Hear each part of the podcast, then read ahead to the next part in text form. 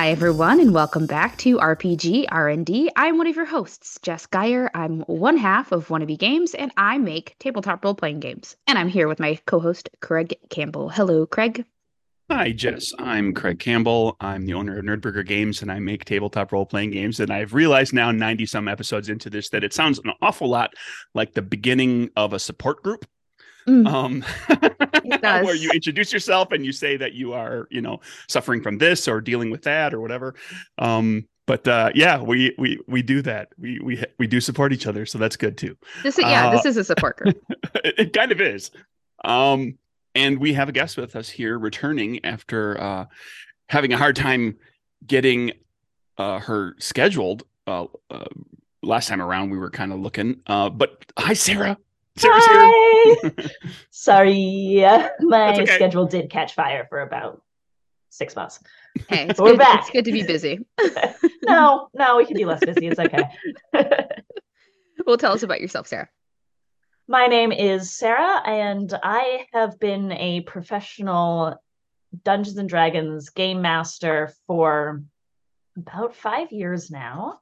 I've been designing for about three, including working on Level Up, which is an advanced version of the fifth edition rule set that stands completely on its own and is completely separate from Wizards of the Coast. But if you know 5e, it's really, really fun. And I also, in my day job, am getting a PhD while working full time, which is why no one heard from me for a while. Oh, wow. It's a miracle that Yeah. that you had any sort of schedule at all. But I passed my comprehensive exams, so we're moving along in the process, and I'm a person again. It's good. Good. I'm glad. I've been through the master's thesis process, so um, not terribly different. Um, Yeah. Just as far as how it just it eats up your life It's for a just period of everything you're time. doing. Oh, academia. Oh, Craig. academia. Craig, what are we talking about today? Oh, that's a good question. Uh, let's figure that out. Could you do me a favor and roll a d10? Wait, you want me to roll a d10? Yes, please roll a d10. Okay. Let me get a random do- die roller here. I got an eight.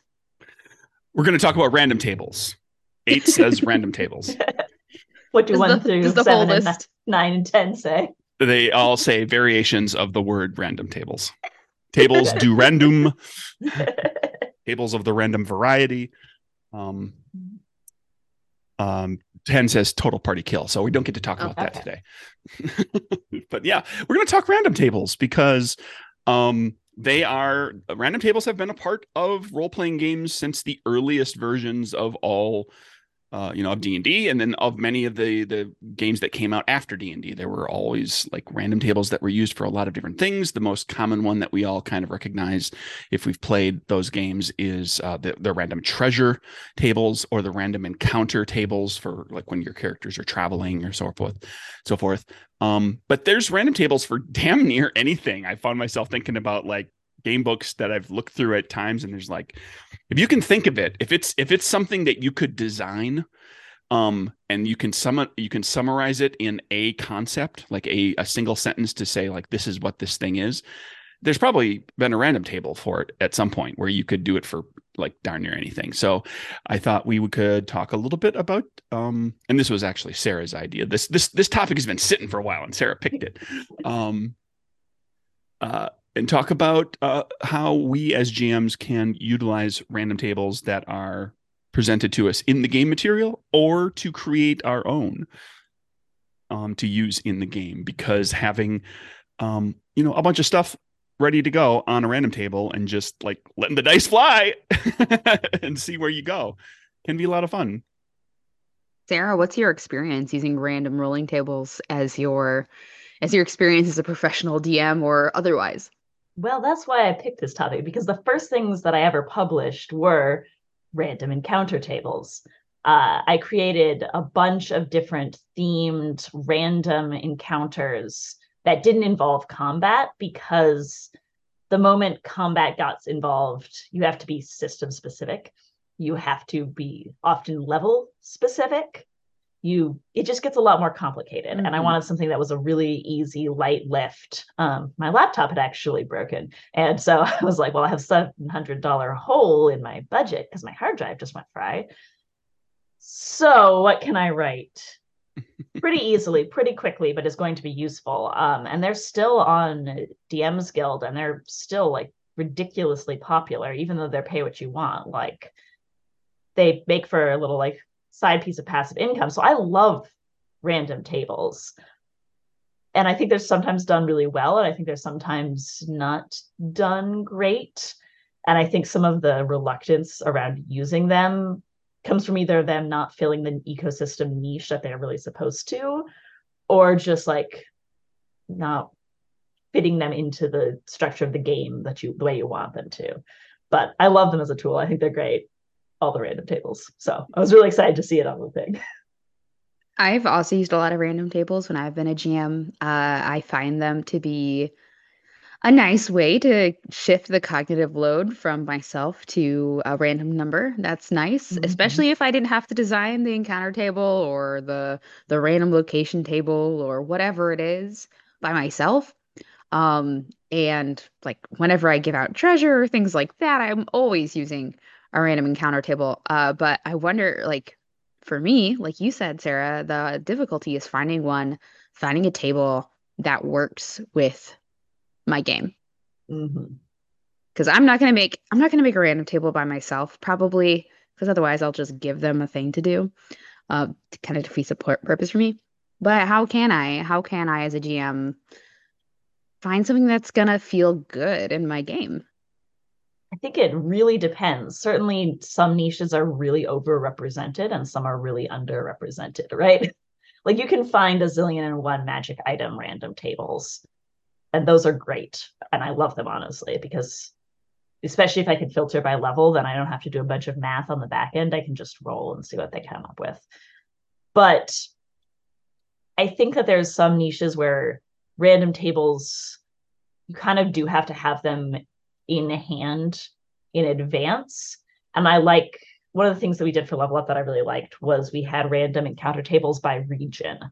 So it wasn't a universal random encounter because then you have to be like really if you have to be really creative to work out why something that lives in an arctic environment is now rampaging through a tropical forest right? Like why did that that makes no sense yeah why is there a polar bear on this island i was about to say that is this a real example did this happen Oh, it's it, Lost. It's from Lost, and they took oh. five season five seasons later. They explained it. Yeah, like that's or three seasons later. That's a lot, you know.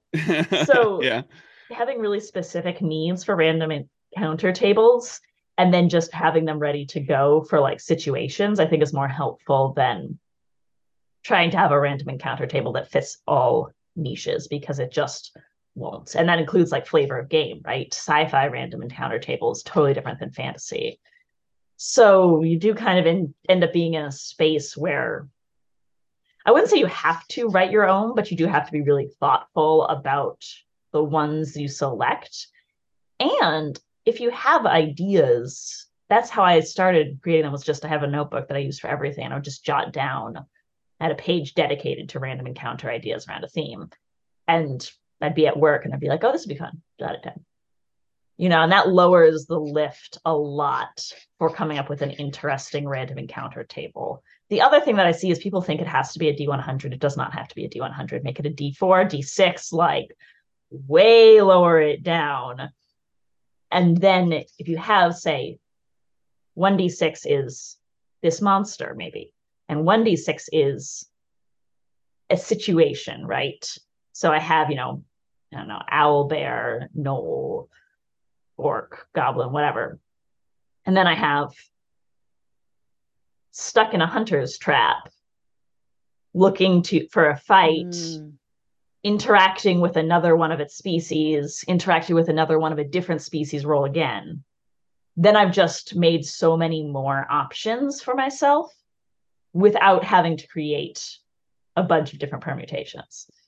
Yes, using the statistics in your favor when it comes to the rolls. I, I think that's that's a really good way to do it. It also kind of makes it feel like I don't know, it's that would be better feeling for me to roll on than each individual permutation being on a list Yeah. I don't know. It I don't. It feels more random, even if it wouldn't have been more random. But it feels better, you know. yeah. And I'm sneaking big- in rolls again is always a good time. Yeah, I'm a big fan of the uh like the double die type of thing where you described like you know what you described Sarah was what some people refer to as the D66 even though it's not 66 permutations. oh, I have heard that. it's yeah. a you know roll a d6 and that puts you onto six different tables or you have two tables with a with a with a six and a six um and i think the the d66 is usually like the, the where there's 36 outcomes right depending on the order that or no there's not 36 but there's um whatever the number is I don't know. I tell um, stories. I don't do 20 something but yeah it's like you know do you get a one and a two a one and a one a one and a three a one and a four a one and a five or a two and a one a two and a two a two and a three you know Yeah. in that order um and you uh you can uh you know so you can you can tailor it based on like what two different dice you put together. So you don't need to have a list of 100 exactly. Yeah. you can have a list of of you know some weird number that just happens to be what gets produced from uh from two dice together like that. Um or just like sarah was saying where you roll um to get like different components of the um of the encounter or different components of the whatever. Like i've uh i've also done random tables where i I- enjoy random tables that are v-shaped or u-shaped hmm um, where you're doing, you know, roll two dice and add them together. So, or, or roll three dice and add them together. So you get a V, you know, the V curve or the bell curve, where you put like the more common things that you might run into quite a lot in the middle of the hump. You know, like if we're talking 2D6, add them together, like the six, seven, eight is where the, the you know, those are the most common. But then like the, the, the two and the three and the 11 and the 12 are Really rare. weird and rare. And so when they come up, they're really interesting. Um, and they don't come up very often. which I think is a more elegant design way than having because sometimes encounter tables will have bands. So, you know, five to seven on a D10 might be one result. But I think it's more, it's just more elegant to have the dice do it for you. And seven's the most common of 2D6. It always is going to be. So, how can you use that to your advantage? It's just stylish, you know? It doesn't really make a difference, but it just, it's just fun. Uh, getting a little, that's a little into the design side of things, um, which I think is fine because, as we've said so many times before, being a GM and being a designer are often hand in hand. Um, I don't feel like there's any GM out there who hasn't uh, designed something a little bit for their game at least. Um, how um, once you once you find a good table that like kind of fits thematically, how do you introduce these elements into your story? Like, okay, I rolled on my table and I found because we're we're in a a we're in a jungle exploration game and we found an ancient temple filled with birds. How am I incorporating this into the general overall story that my players are going through? They have I have no idea now what to do with this giant temple filled with birds. Um, and now I have to come up with something maybe a little bit more on the spot, especially if the table doesn't tell me more about it. What do I do? Well, that's the art of it, right? Like the math is the math, but I think there's a couple of different ways depending on how comfortable you are with improv. I'm a very improv heavy DM. I am a pantser, like we don't plan. Uh, but someone else may not be. So if the idea of like rolling it and being like, oh God, how do I fit this into my yeah. Is that if that's stressful for you, then you probably need to roll your random encounters ahead of time. There's nothing wrong with doing that. You know, okay, roughly they're gonna be traveling through this jungle to this session. And at the end, I want them to get to, you know, the coast because that's where they're meeting the pirates, whatever. But I need random encounters. Rolling them ahead of time and just thinking about some through lines is fine, right? Like, not everyone is comfortable with improv DM. That being said, connecting the dots, I think, is one of the really fun things about random encounters because they don't necessarily go in the ways that you expect. You expect, and this is I'm thinking about my experience as a player here. Actually, just last week, my DM, who's phenomenal, like he rolled a random encounter for one of the uh, one of the party members to get possessed by a ghost which is a great one, but he connected it to our larger conflict. The ghost was a child who had been killed by our big bads. And through this like really role play heavy, like very emotional scene, we get to learn a little bit more about the human cost of our big bad, which is brilliant, right? Like that's such a shining example of taking the story in a way that just you wouldn't necessarily think to write that into your story, but now it's there. So I think those are examples, but I think like the ways, more ways you can connect a living world to the random encounter, it doesn't necessarily have to relate to the main plot, but it could. And it could be really subtle tie in, like, yeah, this girl had her parents were taken and she died, and that's not the like plot part of the story, but it's part of the world. And that was really cool. Yeah, something that can tie in thematically, even just like, oh, we've been dealing a lot with revenge in our story. Maybe we could tie something in thematically to that. Like you said, even if it's not related to the main plot. Because sometimes in real life, you also do just encounter weird things that have nothing yep. to do with anything.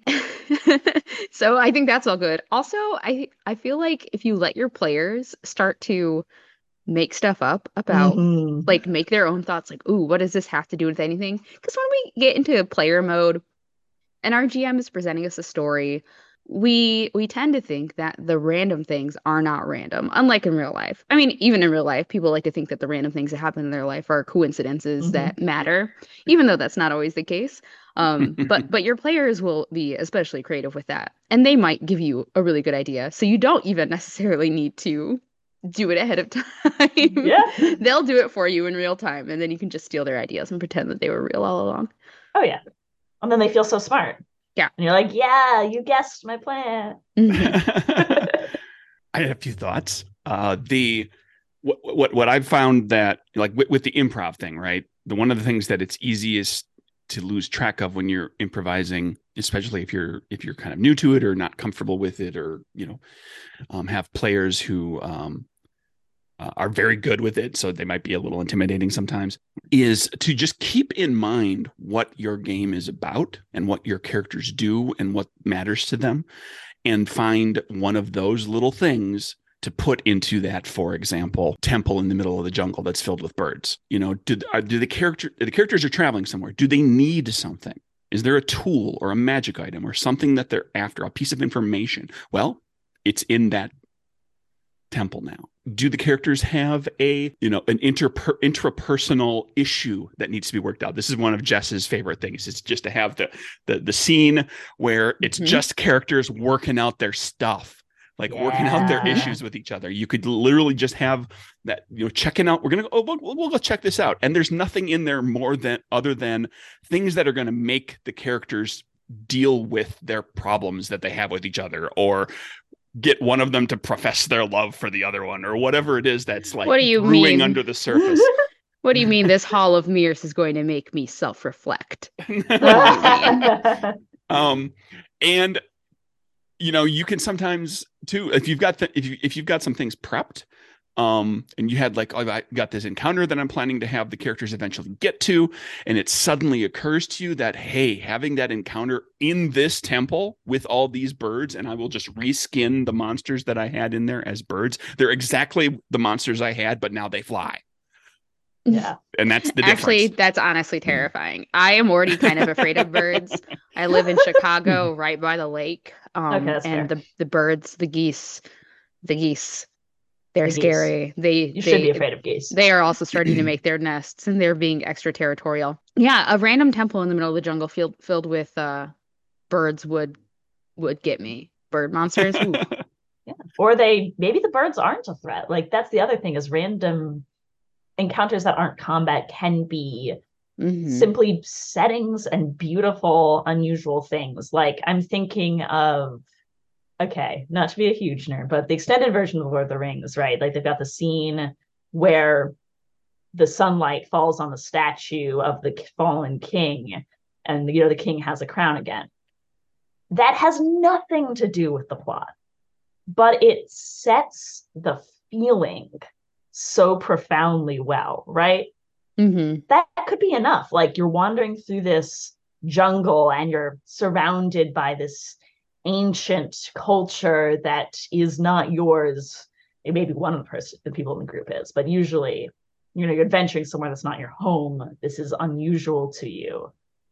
And then you step into this massive ruined space and it's this feeling of awe right? Or you're th- traveling through a really threatening jungle. And then you see this ominous looking temple and then you hear creepy parrot's voice probably wants a cracker like totally different vibes that i just Jess set is up gonna for you. flip out. Like, can you imagine like just hearing all the different bird voices saying different Or, things? or, like, or, no, or, or flip that, Sarah. You're traveling through an incredibly dangerous um, jungle and you're constantly fighting for every inch, and the temple is the only place of respite. But if you stay there, the things are eventually going to come inside. Um, so that's the like you can actually go in there and like you know in you know if it's D and D, you might be that's where you take your short rest. You like that's where you regroup, where where you make a plan, um, where you couldn't stop and wait to do that because something is following you out in the jungle. There's a lot of different ways that we can use that temple, and that's that's the beauty of like the random table. The beauty of the random table is that it's just you know it's it's a shell. It's something that you can can work anything into, and it it doesn't necessarily have to make sense because usually in these games things don't really always make sense. If you can come up with something that really makes perfect sense, that's great. That's great world building. But sometimes it's just weird, wacky, random stuff that's in there. And another thing I had a thought on too, you roll for the random, okay, we've got this temple with all the birds in it, and you look to the players and you say, each of your characters has heard of this place. What have you heard that is in there? And hmm. let them each give you a suggestion, and then you roll randomly to determine which one is Oh. actually in there and then they go and explore and it pays off for somebody. Because I we like as we as we've talked about when you tell the players when you give the players free rein to describe something it's because it's something they want to see or do or interact with. If you ask them like what's what's the interest what's the interesting feature of this location? They're going to give you something like if it's something that can be climbed it's because probably because they want somebody to climb it. Yeah i like that a lot yeah. Random tables within random tables. It's random tables all the way down.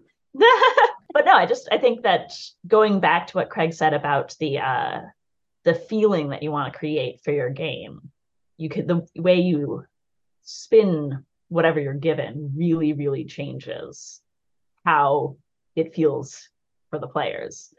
Like you can take the whatever's on that table and just make it feel emotionally very very different and that's part of the art of running them well too I, w- I wanted to bring this up too before we move on to sort of the design side. I have been playing, um, I, I really like one player games. Like a one person Mm. solo TTRPG is so fun. And most of the solo TTRPGs that I've played have relied heavily on essentially what is a random table. I can't think of any that I've played that that really doesn't rely on a random table of some sort. And I, every time I go into it, I think like, uh, it's just gonna be like rolling a bunch of random tables. It's gonna be, it's gonna be what it is. It's fine. I like it, but it's not gonna be a story. It's not gonna let me. And then I end up writing pages upon pages of a journal for like some random character that I've created. And it's helped me flesh out a world that was like never even necessarily intended on the part of the author of the game. And this has happened with like I feel like every single solo RPG that I've played. Like I played um I I helped play test Secrets of the Vibrant Isle and well that's just one big continuous random table yeah, it's just random tables. It's, it's 76 pages of random table. Yes, and random encounters. And Yep. even though they're not necessarily connected into this overall story, I was able to make a good story by connecting coincidences together. Because again, as a human, your brain is just searching for patterns. Um, and I've been playing Apothecaria recently, and the first random encounter I got was I bumped into the ruler of the underlands and I was like, hmm. "Oh, perfect. Now I have a boyfriend in my game." And like it just went on from there. And it was it it was just I think random tables can kind of invoke that sort of fancy, like the fancy as in like the whimsical nature of a game that I think a lot of us are we try to explore when we're playing because that's you know, don't we all want the moment in a role-playing game that is super cinematic and cool and makes everyone go, "Oh my gosh." Like you want that as a player, you want that as a GM. I don't know. I just really like random table. well, and you highlight a good point in that, like, your brain, you're expanding off of a lot of things and being very creative with what's presented to you. And I think that it's easier to be creative when there are rules. If there's a if I'm given a blank page, like we all know nothing's scarier than the blank page, right? But if I give you a prompt, then it's easier to be really creative with it. So I think that's one thing that random tables can really provide is some bounds within t- which you can be more effortlessly creative than you could if there were no bounds at all. That's such a good point. Like I, I loved giving prompts to my students when I taught English language writing, um, English language arts, because it always came up. They always came up with something way cooler. And if I mm-hmm. said right, they would sit there and look at me like I was Why? a monster for asking them to do so. No, that's yep. a really good point. Yep. It takes the cognitive lift off of you creatively, so you have more creative juice to be creative. Yeah. How many times can I repeat the word creative? I, I want to design a game where I have random tables for encounters all over the place, and I just call them springboards. Ooh. Um, make a roll on the springboard table. Um, because that's what they are. They're just yeah. they're just going to get you started. They're going to launch you in a direction. Um, how you fly through that through the air in that direction, how you land, how it goes for you when you land. That's kind of all going to be resolved in the course of playing the game. Yeah. But it gets you it gets you going. Yeah. So how can we do this as designers? How can we how can we design uh, a really good? We talked about some math already. We already got into some some wondrous math. You can do this with cards. Apothecary is a card playing game. Yeah. Um, and as Craig will be happy to tell you, cards can do so many things. Cards are great. Playing cards are awesome. They're so versatile. Yeah. well, and cards suits have, and cards have one other benefit is that if you draw something and discard it, it's no longer in your table. Mm-hmm. If you roll, you always do you ignore re-rolls? Do you have to then keep track of what you yep. rolled? Cards set it aside, it's gone done. Mm-hmm. The uh the number I don't remember exactly how it goes, but it was described on QI, um, the uh, panel show from from England, which is the number of possible shuffles of a 52 card deck is the equivalent of if you had a, a trillion suns and around each sun there was a trillion planets on and on each planet there was a trillion people and every one of those people shuffled their deck of cards 5000 times a second since the beginning of the big bang theory the big bang. That's how combinations you have that's wild. I don't so like when that's you play it so when and it's not it may not be exactly that number but the number is so exceedingly huge that's what it is. And it's something like that. And that's when you just playing That's this playing so playing this card in favor of playing using playing cards for randomizers is that you know your shuffle like every time you play the game that's how many different variations there are of that deck that you have sitting in front of you and the possibilities of the things that are going to come up that's why it's so nearly random whoa so Craig would recommend having cards as your truly random table. You just kind of broke my brain there. I'm not gonna lie. I can that? look up the specifics. I don't remember, but it's something like that. It's it's ridiculous. Too big. Too big of a number. Yeah. I yeah, I really liked how Apothecary does the cards. They the game doesn't actually tell you when to shuffle, so it's kind of up to you when to decide. So I did it after every Apothecary is a game that you play where you you pretend to be a person who is taking over for a witch who is gone, is missing. We don't know where where this witch is at the beginning of the game. You might find out as you keep playing the game. Um, and you're just taking care of the villagers who are getting themselves in all sorts of of hard troubles is what happens.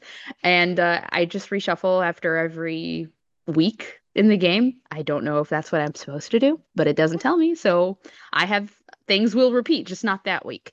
Um, and I thought that that was really that was a fun way to play that game. I I think um, Sarah, when you were designing your random tables, like how did you first get into it and decide what you said random encounters without the the combat and you gave the reason for that. Like what have you done since then and how did you decide to do it? So I really liked the non-combat because it was it was specifically about filling a niche for my games, honestly, which was I give you like, you know, two options within the storyline that I have thought about, and they pick the third one, and I have to go, oh crap. right. so I give them something really unique and unusual that they're going to then chew on for a while. Right. something that, that I can that the players can discuss and be like, oh wait, no, that tree's got a glowing light in it. Do you think it's a portal? No, don't touch it. Don't touch it. I'm gonna touch it. Don't touch it, right? and meanwhile, I'm sitting over here like figuring out what comes next, right? so that's really fun with my luck, Sarah, I would get the player who sees the magic glowing tree and without thinking immediately says, maybe I don't even finish my sentence, says, I touch it. So, but carry on with what you're saying. Well, then you can just be like, Are you sure? And then they're back question. to being like, Oh, wait, no, I don't know. No, I'm not sure. I don't. and I don't even have to know if it does anything. Maybe it's a, maybe it's sticky, right? Maybe it's just like a glowing firefly sap and it's sticky and other stuck to the tree, right? Could be harmless. Um, but but yeah, like that gave me time to go figure out what was gonna be next. And that was why I specifically chose non-combat because it was easy to run without any prep for me. I think as I've designed more and more random encounter table, more random tables in general, I try to give as much evocative description in as few words as possible. And I'm going to preface all of this by saying this is so subjective, right? If you love random tables done completely differently, go Godspeed, love that for you. This is how I do it and how it works for me. And there's probably people who agree with me and probably people who are like, no, I would like to do them differently. And there are designers who are going to do it differently, and that's fine. So it's all very subjective, right? But the more evocative description I can give in like a few, I don't even like full sentences, right? I like like a sentence fragment, like really short, really evocative. That I think to me gets the most. And then again, I really like combining the D66 table, I suppose, but combining it however I can to give more and more permutations, to give it more and more variety.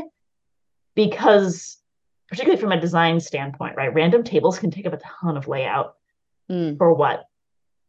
Really. So the more options I can give you in a much smaller space, I think that's better.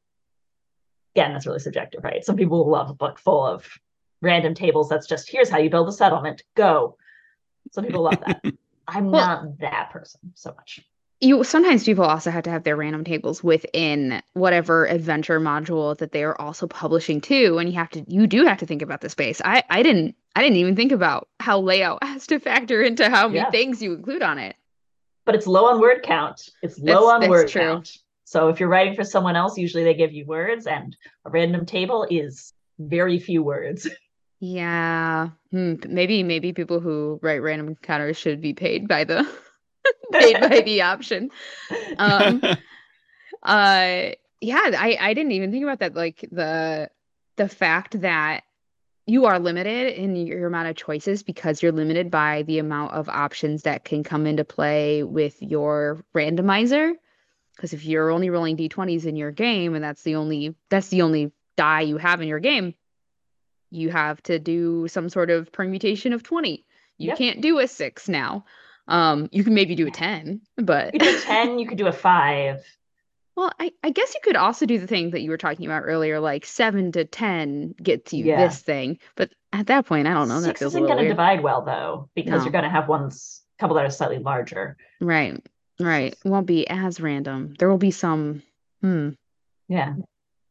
It, uh, it gets it's one of those things when you're designing a random table it gets into there's so many different little things that you find yourself thinking about the space and the words and you know how many i found with code warriors there's a in, in the game you're playing programs living in a computer world you live in a world that is an 8 by 8 grid with 64 sectors um, and hmm. as the apocalypse continues, sectors get affected as you go through different collapse phases. There's four collapse phases in the game. So every time there's a collapse phase bump, something happens to a certain number of sec- sectors and there's a table to determine you you roll two you know a d8 and a d8 to pick the sector on the grid and then you roll on a table to determine what the thing is and the guiding light of that was how many interesting things can i come up with that i can fit onto this table for for interesting things to hap- happen to to the sectors and then how can i make that work with only the only having a d8 available to me I can have Mm, multiple d8s, but that's the only die that's used in the game. That's awesome. And it turned into a table that ran from two to 12 because there's four collapse phases, one through four. So you roll a d8 and you add the collapse phase. Mm, So okay. when you're in the first collapse phase, you're getting the less disruptive effects that are going to screw around with the the different parts of the map. And by the time you get to the last collapse phase, you're rolling on the high end of the table, up in the you know nines, tens, elevens, and twelves, and that's where the really devastating stuff is because the apocalypse has gotten so bad that it's like wiping out entire sectors. That doesn't happen really until cool. later. That's fun. and so yeah it becomes and i've done stuff like that with with 2d6 you know add 'em add 'em up kind of things too like what do you put in the middle and what goes how many things can you fit like you know Yeah. um that are interesting because now now with a table that's like you know a random uh monster if you've got a lot of monsters to choose from you can make a monster table that's super long um Mhm. and it's really just a question of like when you want to cut off the limit um and what what the what the total number of options is going to be on the table but like with smaller tables that are very like you only have so many options you kind of have to you start with that before you figure out how big the table is going to be you let the table be the size it needs to be or potentially don't. And this is so I'm also because I'm bonkers getting I'm working on a graphic design certificate because I love suffering and also school. um, but one of the things that we had to do was create a bunch of different monograms, right? Just take your initials and make like hundreds of them.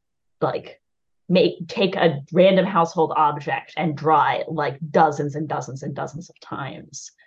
And the goal there is to get you out of the predictable things, the representative, the like kind of your normal style, and into thinking more creatively and expansively.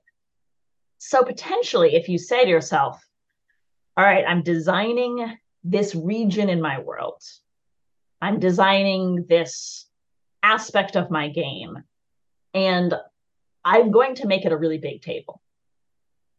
And then you can maybe trim it down, but by setting yourself, I'm actually going to design a hundred encounters.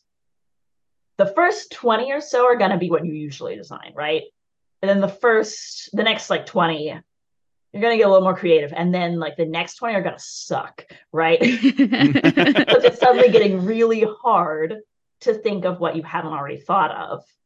And then you've got to struggle through. And then the last 20 are going to be like weird, off the wall, really creative stuff because you've forced yourself to do so many permutations of the same idea. So it can be a way of breaking out of kind of classic fantasy tropes and or classic genre, insert genre here. I usually work in fantasy, right? But and getting into stuff that actually is more unique and more true to you.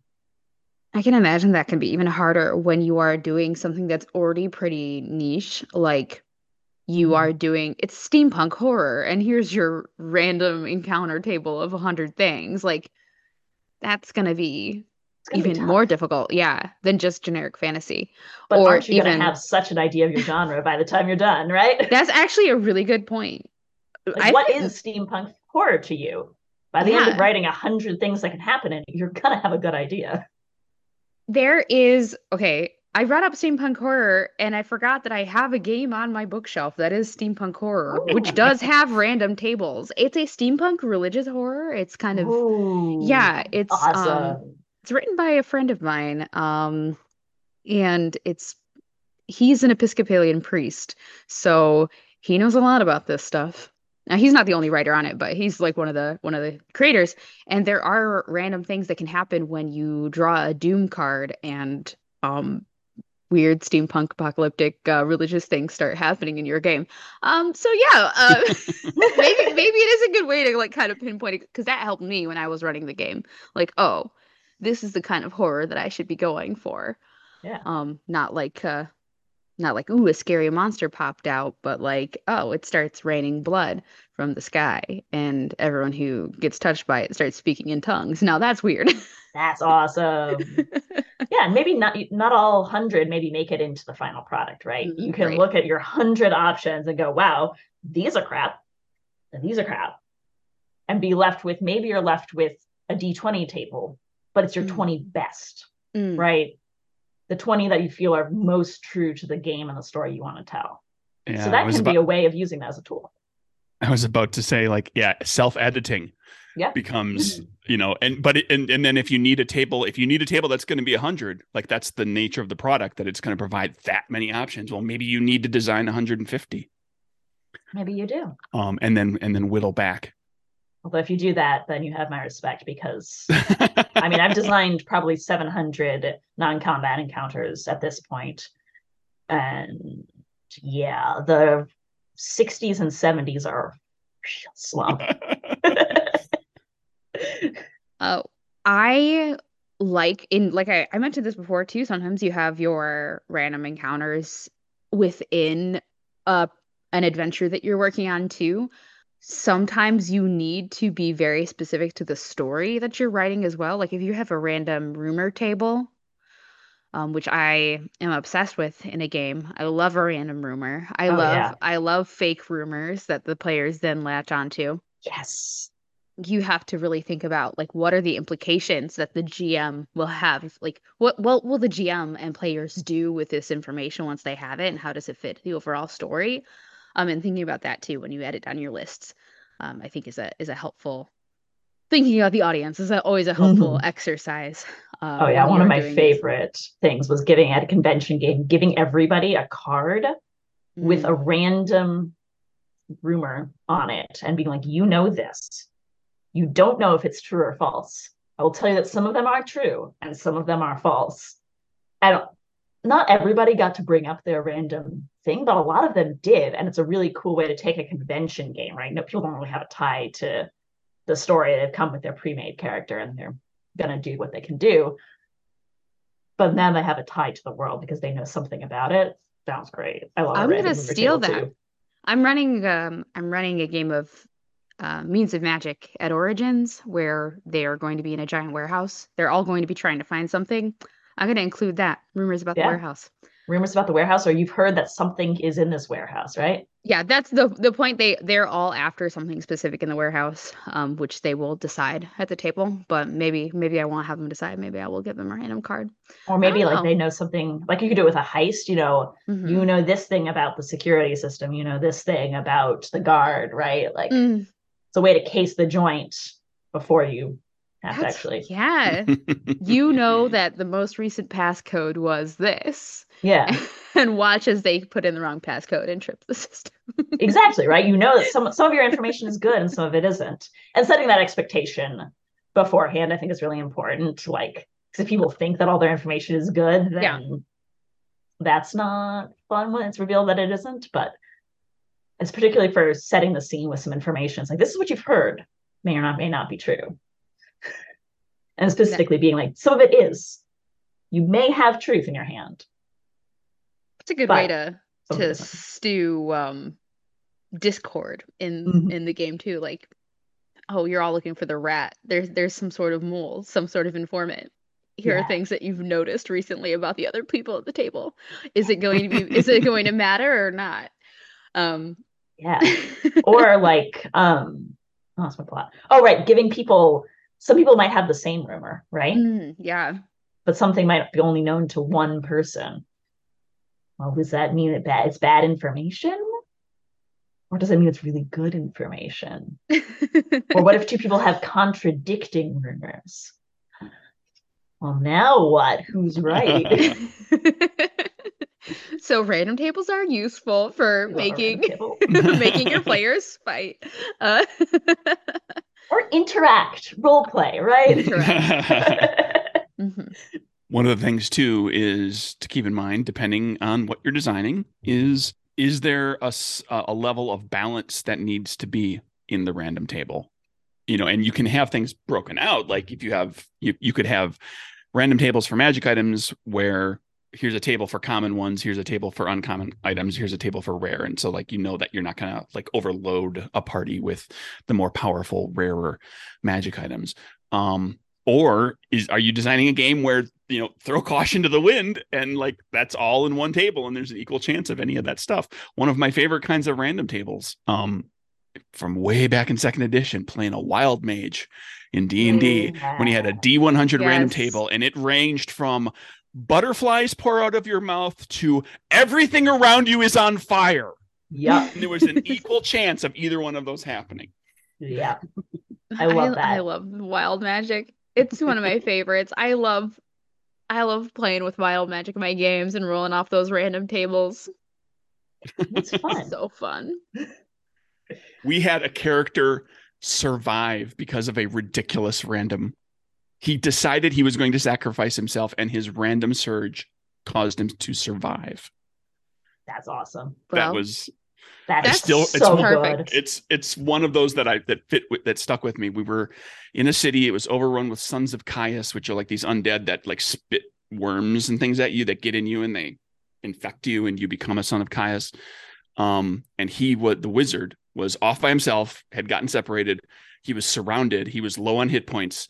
He cast a spell in order to like clear a path for people to get out, but he knew that he was never going to get there. It was going to help the group, but he wasn't going to get there, and he was going to get overrun and killed and his random surge was a wall of fire in a circle centered on him 10 foot radius and it put up a barrier that kept all the sons of Kyuss out and we were able to go get him That's pretty cool. That's awesome. That's a good story moment. That's an excellent story moment. it's it's over it's it's you know over 20 years old and i remember like, you know that's not perfect detail by any means but i remember that that is one of my more detailed memories of 20 plus years ago well, that's the joy of random, right? Like it didn't have to happen that way, but it did.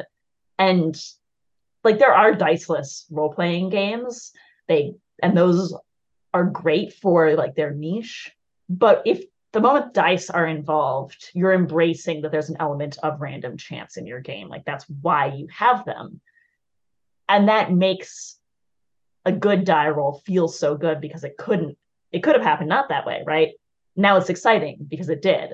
Oh there was such a small chance because you only had a Such one in small tw- like a one in 20 chance of getting a, a wild surge in the first place Mm. and then there was a one in a hundred chance that that effect was going to happen.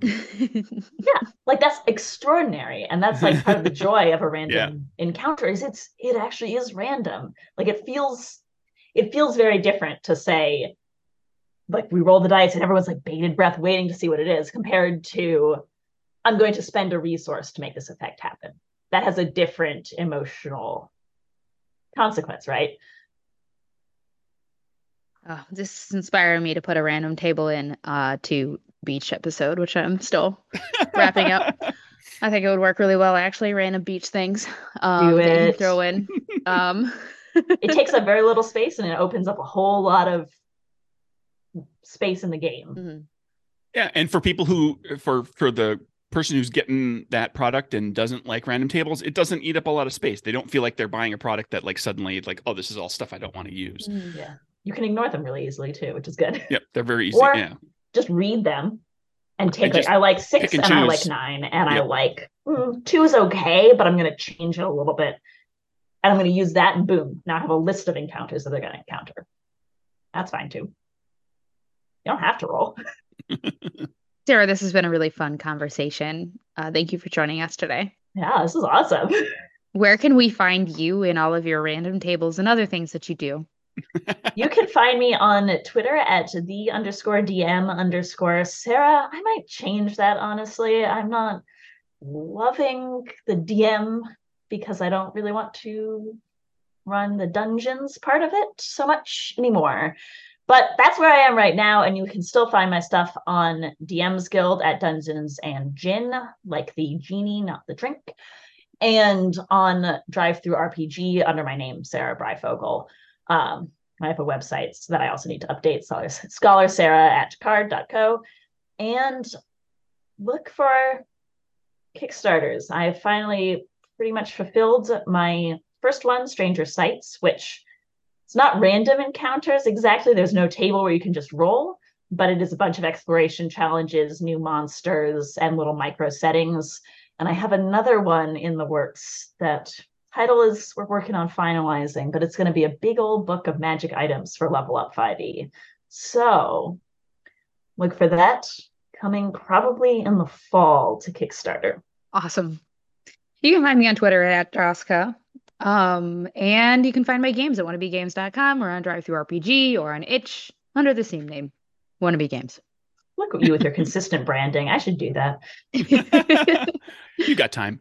Hmm. Um, and you can find me at Nerdburger Craig on Twitter and at Dice Camp on Mastodon. Um, the uh, Kickstarter for uh, What is Light Without Dark, which is a supplement for Good Strong Hands, is ongoing right now. Um, it's funded, and uh, so it's definitely going to happen and everything. So you can check that out. You can also get the core game if you never got around to getting that any nominated role playing game.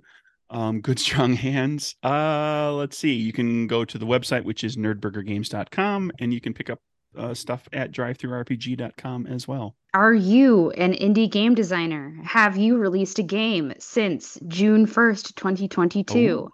Would you like to nominate your game for an award? At the time that you hear this, the Indie Groundbreaker Awards, which is a, an awards show run by the Indie Indie Game Developer Network, is now open. Submissions are open until June 30th. So you can uh, nominate your games if you go to igdnonline.com slash groundbreakers. I don't think I should have to spell that out. B R E A K. That that kind of breaking. Um, but yeah, uh, if if you're an indie game designer, go ahead and take out take a look at the requirements. Um, submit your game if it's after if it's after. Did I say June 30th? No, that's right. Yeah, tomorrow is May. Tom- oh my gosh. Yeah. Brain fart. May 1st until May 30th. Maybe I'll go back and edit my voice to say May 30th. I'll just put that in there. but you can find the nomination form there.